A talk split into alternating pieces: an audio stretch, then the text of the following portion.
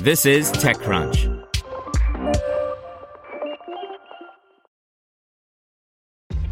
This episode is brought to you by ShipStation. You know, some things take a lot of work, like sending little robots to far off distant planets. And just as that's challenging, so too is running a successful e commerce business, especially when there's so much to do. So I want to introduce you all to ShipStation. Now, I love using ShipStation because of its easy to use dashboard, which makes managing orders and printing labels a breeze and super smooth. Oh, and the customer service is just out of this world. It's exactly what you need to help grow your business. Sign up for your free 60-day trial at shipstation.com slash technews. That's shipstation.com slash technews. This is TechCrunch. Apple's Touch ID enabled keyboard is finally available on its own by Brian Heater.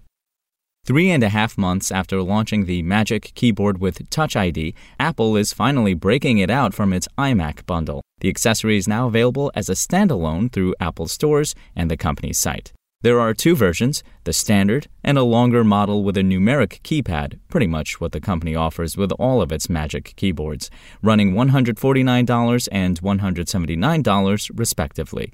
There's also a $99 version that keeps the new rounded compact design but drops the Touch ID in favor of a key that locks the system.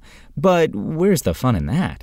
All of the models have keys devoted to Spotlight, Dictation, Do Not Disturb, and Emoji. I ended up disabling the latter on mine because I couldn't avoid accidental presses.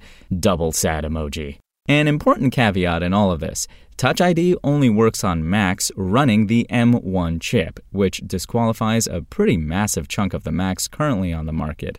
If you do own one of those fancy new systems, the feature can be used for secure logins, purchases, and the like. The limitation appears to be a result of Touch ID's use of the secure enclave found on Apple's new chip. The keyboard includes a woven USB C to Lightning cable, though Touch ID also works when the keyboard is connected wirelessly via Bluetooth.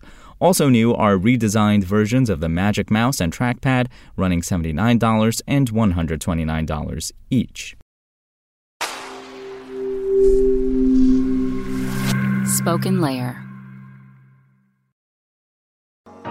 To hear everything you need to know about the week's top stories in tech from the people who wrote them, check out the TechCrunch podcast, hosted by me, TechCrunch managing editor Darrell Etherington. Each week, we go in depth on two or three of the week's top stories from in and around the startup ecosystem. And I'll be joined by the TechCrunch experts who covered them. They tell us why the news is so important and what they think matters most to you, our listeners, whether you're just interested in tech or that's where you make your living. New episodes drop every Saturday morning, so be sure to subscribe to the TechCrunch podcast wherever you listen to podcasts.